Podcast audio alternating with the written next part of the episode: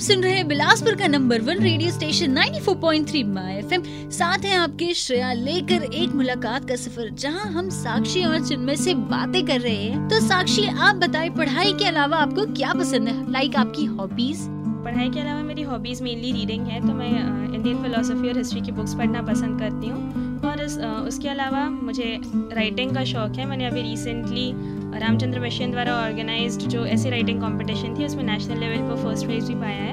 And apart from that I like drawing and singing ये थी साक्षी जिन्हें बुक्स पढ़ना बहुत पसंद है। तो आप बताएँ जिनमें आपको क्या पसंद है? माई हॉबीज़ आर स्पोर्ट्स मतलब जो मज़ा खेल में आता है और physical exercise all this made my day मतलब मैं जब भी बोर फील करता था या स्ट्रेस में मैं खेलने चल देता था like football football is love for me बिल्कुल सही बोला आपने। सो अब वक्त हो चुका है गाने सुनने का। वही जो आपका दिल चाहता है। और 94.3 माय एफएम चलो आज कुछ अच्छा सुनते हैं।